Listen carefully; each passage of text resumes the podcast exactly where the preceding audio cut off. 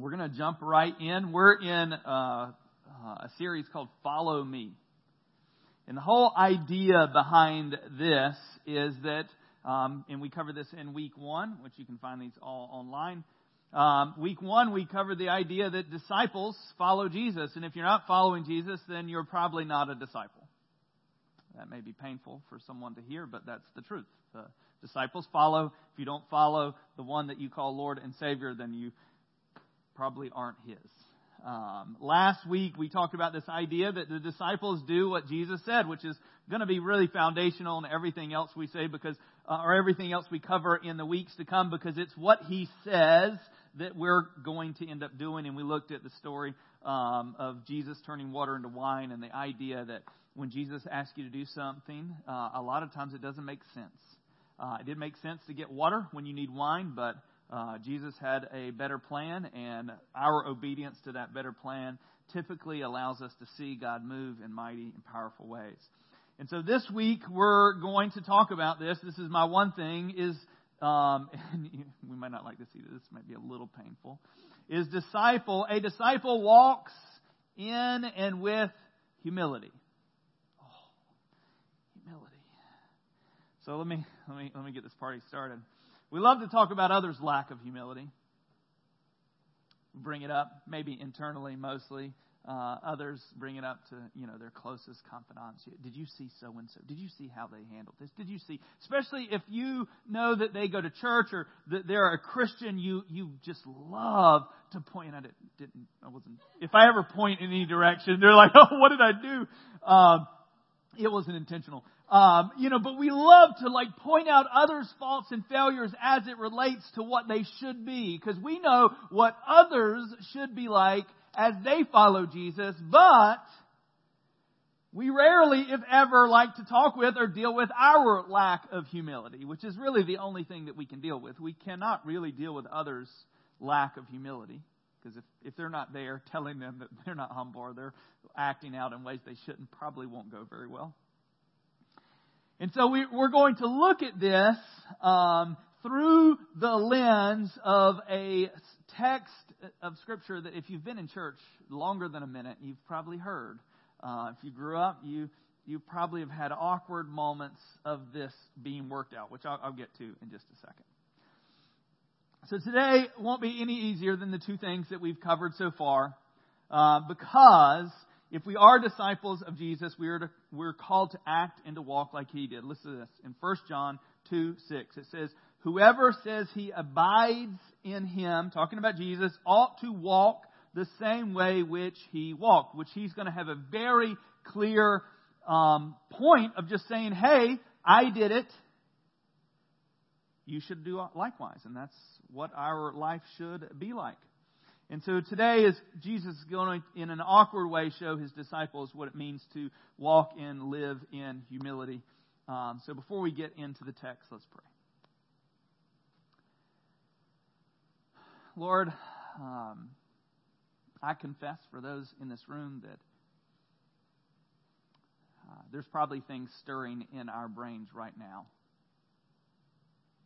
Painful things, things that we're uh, or ways that we're not walking in humility, ways that we're not. And Lord, I just pray um, the peace that passes understanding that your Holy Spirit's Holy Spirit brings to your children. I pray that you would pour that in this room. That we would see your word today not as a condemnation of what we're not doing and, and this just feeling even more condemned by our lack of fill in the blank. But Lord, I pray that we would see today's text as an inspiration to follow you. Because if you did it and you called us to do it, it will benefit us and others as we walk into it. So let your words speak with power and truth today. In Jesus' name, amen. Last words are important. Um, we hope our last words, our last kind of things that we pass on before we leave this earth, you know, we want them to be, you know, words of, you know, a weight. Like, oh man, that was a nugget. Thank, thankfully, grandma and grandpa, man, they just laid it on here. But um, I would say the last words of Jesus are, are probably even more important because he, well, not probably, they are even more important because he knew the time was coming, which we'll see in the first part of this text. He knew that the cross was coming, and what he said leading up to that had a lot of value. Not that things before that didn't have value, but leading up to this place, there's even more gravity, even more weight into what he said. So we're at the beginning of one of Jesus' last conversations with his disciples. And before he teaches them, he does something unheard of. He washes their feet. And that's the text. If you've been in church, you're like, where's the bowl? Is he going to make me come up there? Is he going to wash my feet today? Uh, I learned my lesson as a youth pastor washing feet. I don't do that anymore to people that aren't in my household. And, you know, I thought, man, this is going to be a visual illustration. I'm going to call a teenage boy up and I'm going to wash his feet in front of every. I'm going to demonstrate the Lord. And let me just tell you, peeling off socks that probably haven't been changed in a week. I've just learned. Let's just let's just leave it at I've learned my lesson. So feel free. Your shoes will stay on today. You will not be awkwardly called up front for me to wash your feet. But just think about the smell of that. And I think as we get into this, I'll, I'll talk about the feet of the disciples a little bit. But let, us jump in. Uh, John 13, uh, starting in verse 1, and it'll be on the screen behind me. If you've got your Bibles, I always encourage you to have it open uh, so you can look at it, uh, make notes, highlight things to look at later. So, verse 1, it says, Now before the feast of Passover, when Jesus knew that his hour had come to depart out of this world to the Father, having loved his own who were in the world, he loved them to the end. During supper, when the devil had already put into the heart of Judas Iscariot, Simon's son, to betray him, Jesus, knowing that the Father had given him all things into his hands, and that he had come from the Father and was going back to God, or he had come from God and was going back to God. And I think understanding this first little bit, and, and you look at this and, and go, okay, you know, we're not talking about feet washing yet, but I, I think this is a, is a key part for humility. Because if we don't get this, like Jesus got it, we won't do humility well at all. We'll do false humility. We'll do humility that other people will think is great, but really in our heart it is not good. It's soiled. It's, it, it, it's, you know, it's less. And so here, here's what's going on. Here's what Jesus is saying right now. He knows who he is. Like there, there's no identity like I need to serve so people will love me and I'll feel better about myself. J- Jesus knows exactly where he came from, who he is, and where he's going. Knowing your identity matters because if you don't know your identity in Christ, Humility will be something that you manufacture, not something that God is working in and through you.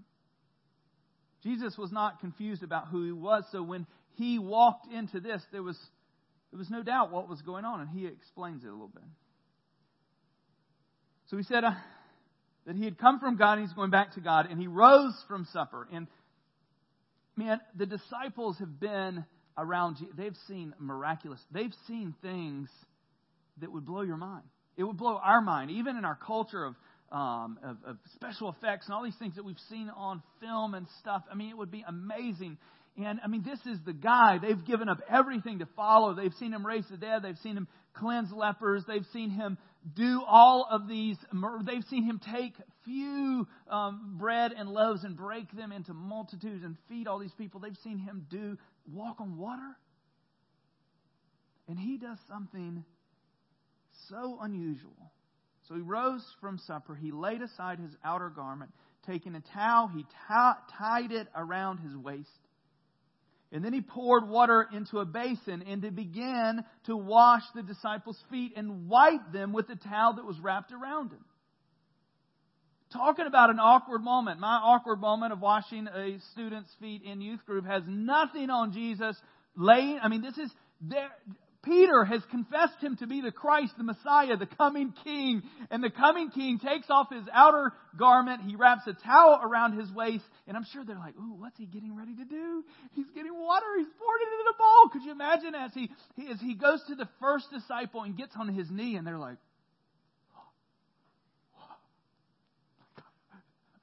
the first one wasn't Peter. We're, we're going to talk about Peter in just a second. But the first one was probably so shocked he didn't know what to say. Like, I don't, I don't, I don't, I don't, oh, oh, oh, oh okay. Oh, he's taking off my sandal. Oh my gosh. The creator of the universe is, is touching my feet. He's got a bow. He's getting. And can you imagine what's going through their mind as they're seeing this? As they, they see the one they worship on the floor washing feet. And, and like I said, going back to the high school boys' feet, like, I'll take a socked, dirty foot any day over a sandaled, open toe, dirt row, road walking. And they, they weren't dealing with like pollution in the sense that we do with these cars and these fumes. They had animals that walked up and down the road, and they had, you know, so even the poop that you didn't see it had dried up and ground into the dirt. I mean, it was there. And their feet were filled with, I mean, they were, it wasn't like, oh man, this stinky sock. Oh, that's so gross. I'm talking about a dirty, nasty feet. And Jesus, the author and perfecter of our faith, is putting his pure, clean hands, the rabbi, who in their mind, their whole society, the rabbi is always about being clean and pure, and he's washing my feet. Now, this wasn't a job for, this wasn't a job of honor. Like, maybe like, oh man, like maybe the host of the party does this. This was for the slaves to do. This, this was not something like you picked the wrong straw if this was your job at the party. You've done something really wrong for this to be it. And so in verse 6, it says, he came to Simon Peter, so we don't know if he's washed one or two or three or maybe several people before he gets to Simon Peter. But Peter cannot control his mouth. He cannot. And so he, he came to Simon Peter, who said to him, and I imagine it in a very awkward Lord, do, do, you, do, you, do you wash my feet? Question mark. Like, Hey, Peter, you've seen me do it once. I'm going down the line. You know what's happening. And Jesus answered him, What I am doing, you do not understand now, but afterwards you will understand. Understand. See, this, this meaning you'll understand later. You don't get what I'm doing right now. And this is, I think, what like tying back into last week with this idea that disciples listen to Jesus even when they don't understand. He's like, he's doing something that you don't understand.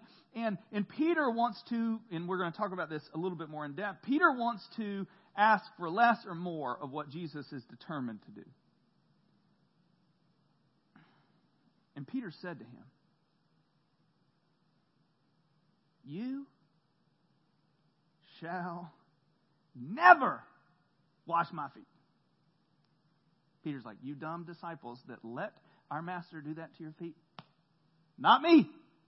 Because I love Jesus too much. I'm not going to have him do this.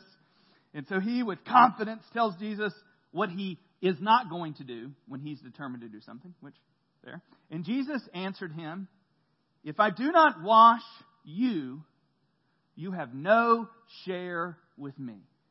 Oh, he just raised the bar. Okay, okay, okay. I, it, it's almost like Jesus going, okay, I won't wash your feet, but if I don't wash your feet, you're out.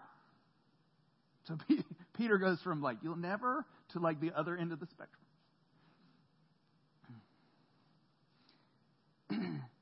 In verse 9, Simon Peter said to him, Lord, okay, Lord, not my feet only, but also my hands and my head. It just, just like, okay, okay, like I want to, I want to be really in. Like I don't want just the feet, like just take care of it.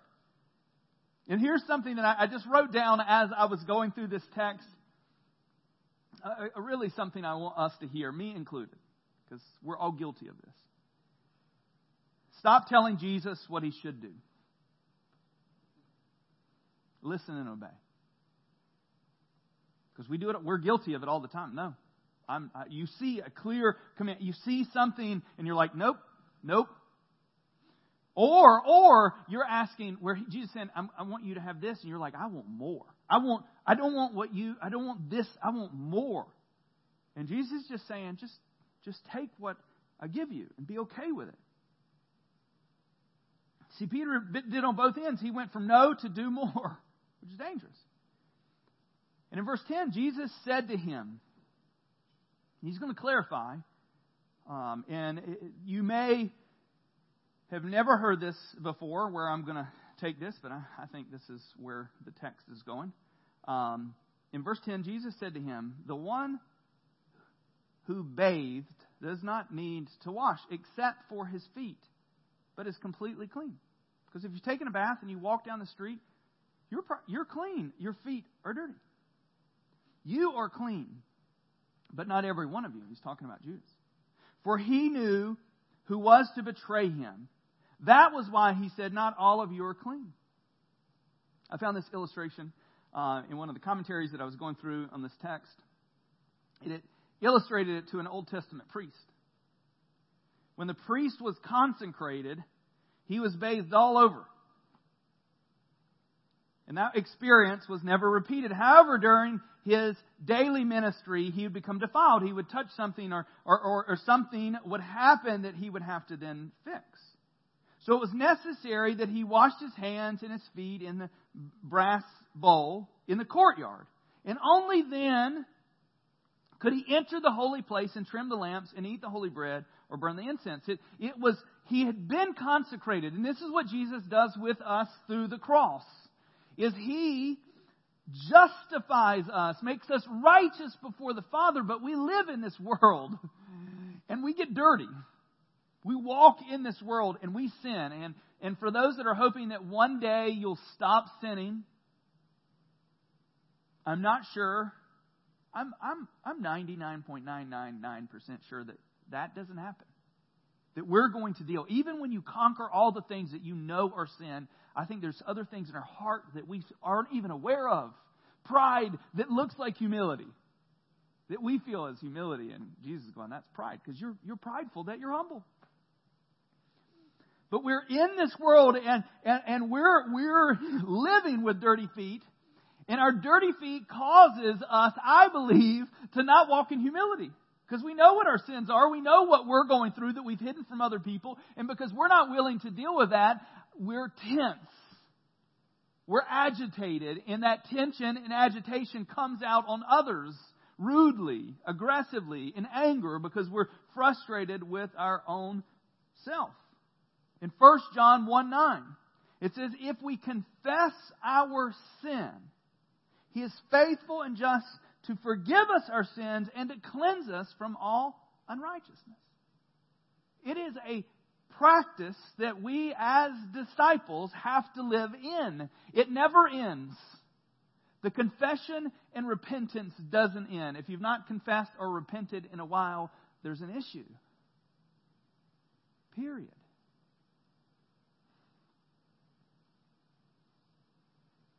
in verse 12. It said, When he had washed their feet, he put on his outer garment and resumed his place. And he said to them, Do you understand what I have done to you? You call me teacher and Lord, and you are right, for so I am. He wants to make sure you understand I'm still that person and that person of high honor just did something a very low honored person would normally do. If I, then, your Lord and teacher, have washed your feet, you also ought to wash one another's feet. For I have given you an example that you also should do just as I have done to you. Truly, truly, I say to you, a servant is not greater than his master, nor is a messenger greater than the one who sent him. Listen to this. If you know these things, and I think we skip the second part of this. We know them, Because we've been in church and we're like, we know stuff and we feel blessed because of our knowing. I, I, I love 17. It says, if you know these things, blessed and happy is a word that you can substitute in there. Are you if you do them?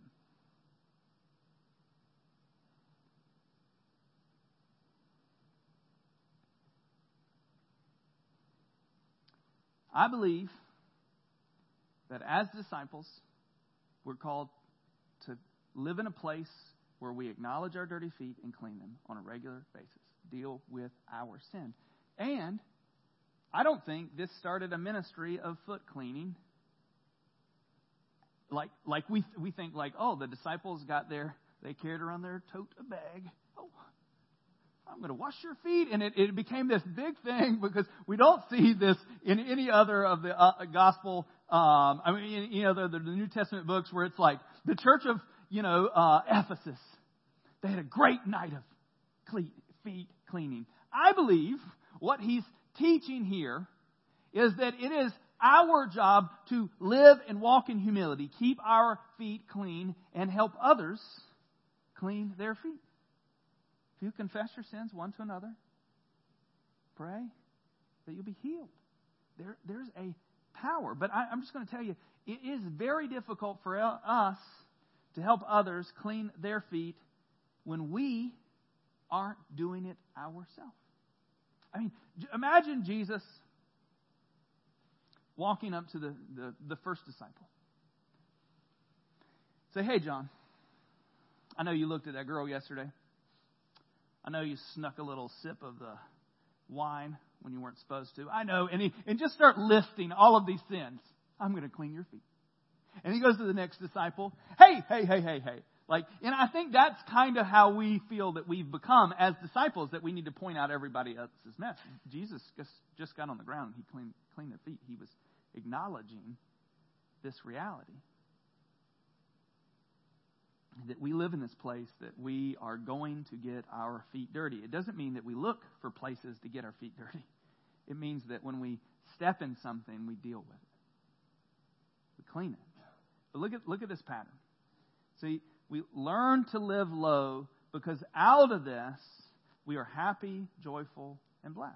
Just like I read in verse 17. If you know these things, blessed are you if you do them. Look at the pattern. And there is a pattern. I think we strive for happiness and we don't do anything. We don't do the pattern before. We want happiness, but we don't do what's before it, which is humility, holiness, and then happiness. Humility, holiness, and then happiness If you need any more conviction, I'm going to give it to you right here in James 4, verse 6. God opposes the proud. Opposes is against. Opposes. But gives grace to the humble. If you're like, I don't want to be humble. Like, humble people are weak. Humble people are blah, blah, blah. Well, if you're not humble, you're most likely proud. And if you're proud, God opposes you and will oppose that in you until it is changed.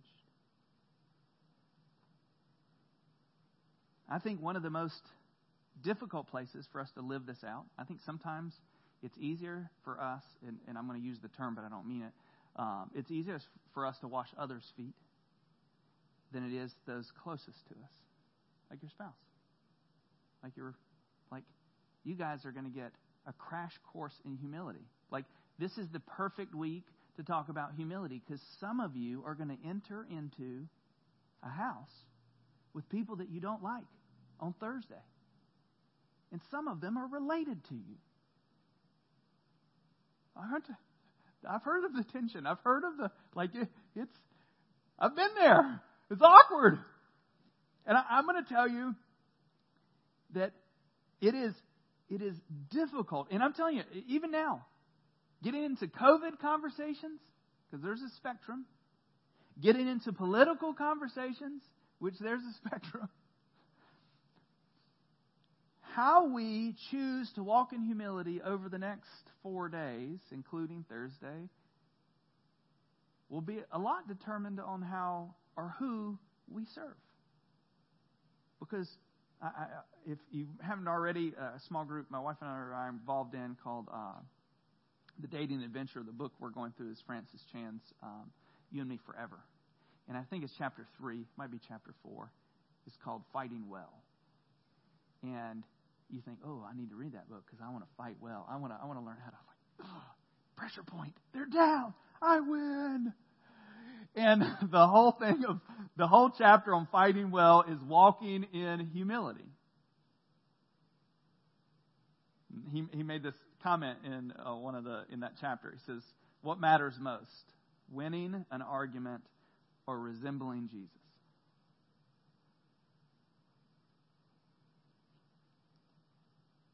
Our relationships are where we demonstrate what God is doing. Because we can we can hide to the public because we we leave we leave them like you you can present yourself as humble and holy here in this hour and 15 minutes that you're in this building and walk out of here and not be so. Where the people who know you, live with you, are close to you, aren't deceived by your behavior in front of other people. The who you are in front of those that you love the most is a declaration of who you really are. It's the determiner. And so I, I challenge you this week. I, I believe Jesus has called us to live low. And we cannot live low if we don't have our identity fixed on who we are in Christ. Because there will be some things that you lose in arguments. And it will hurt your pride. But I think this, the cost of winning is so much more destructive. What matters most, winning an argument or resembling Jesus? Live low. And the last thing that I want to share um, is this idea of keeping your feet clean. Just because you're a child of God doesn't mean that you don't have dirty feet. Sin is a part of life, and we step in it all the time. We need to help each other clean our feet. And as we wrap what as we wrap our time in the Word up, what I encourage you to do, and this would typically be where we'd really use our prayer team up front, but because of coronavirus, you'll have to do it in your seat. But here's, here's the beauty. Here's the beauty. The Holy Spirit is here in this room. The same power that raised Jesus from the dead is here, ready, willing to minister to you right now. Because only you understand where your life is in the, in, the, in the scale of humility. And if it's not where it should be, and you're a disciple, then you need to change something. And a lot of that, I believe, is dealing with our sin. It is very difficult for us to be what God has called us to be, to do the things that God has called us to do, if we're unwilling to deal with our own sin issues. And so I challenge you this morning as we go into our last song, and I don't have to tell you, like, I don't wish that I was prophetic enough that I could read everybody's sin issues. I mean, because I'd really only have to sacrifice one of you. And then the rest of you be like, yes, Lord, where do we take a knee? I mean, I would not do that. I would not do that. God has not given me that gift, probably because I'd use it improperly. Jody. Just kidding. She's perfect. uh, Uh, it's me that has the issue. So, as we close, as the Holy Spirit, I believe, during this conversation has brought things to your attention that you know that you've been unwilling to deal with, deal with them. And if you can't deal with them by yourself, because I believe there's some things that we cannot overcome without help. And I don't mean just help from the Holy Spirit, which that is a, a prerequisite, but I mean help from others. There's some addictions, there's some things in our life that we need others to stand alongside of us to conquer it. And I encourage you that if you're struggling keeping them clean because of some specific issue that you feel that you cannot overcome, then invite somebody into that. And I know it's dangerous to invite somebody into that painful, potentially embarrassing area of your life, but it's more dangerous. And this is what you have to understand it's more dangerous to ignore it. It's more dangerous to leave it alone and to let it grow and consume and destroy you. So I'm going to read 1 John again, and then I'm going to invite our worship team back up. 1 John chapter 1, verse 8.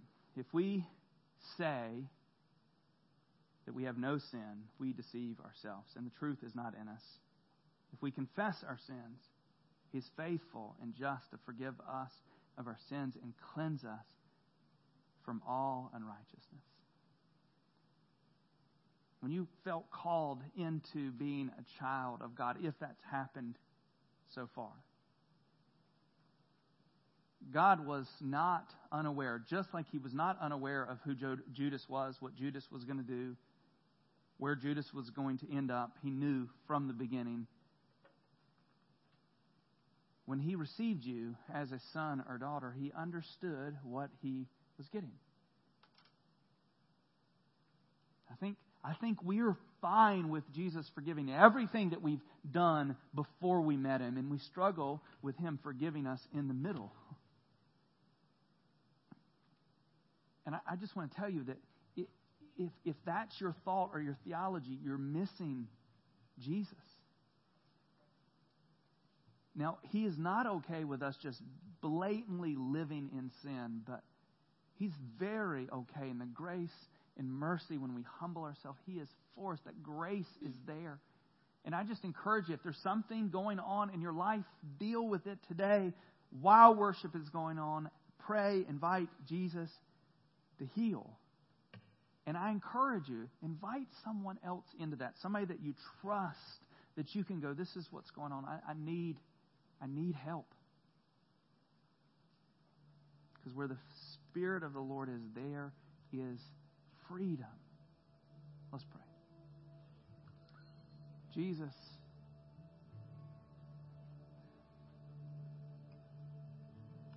you know our hearts. You know our actions. You know our sin. Just like you knew all the disciples' hearts, actions, attitudes, and sins, and you still got on the ground before them and washed their feet. Lord, let us see you as one that's still willing to get dirty for us to bring righteousness, to cleanse our sin. So, Lord, let us be willing to confess and repent, knowing that on the other side of that, there's joy and happiness. Lord, for anyone in this room that's just struggling with the idea that Jesus would be happy with them, period. I pray that you would clarify who you are to them now through the Spirit. That there would be no question of how good and gracious and merciful you are, who went to the cross and died for our benefit, so that we could live with and in harmony with you in the Lord, thank you for your grace and mercy. Thank you for your patience as you work us to that point of trusting you, even with the things that hurt and painful. We pray these things.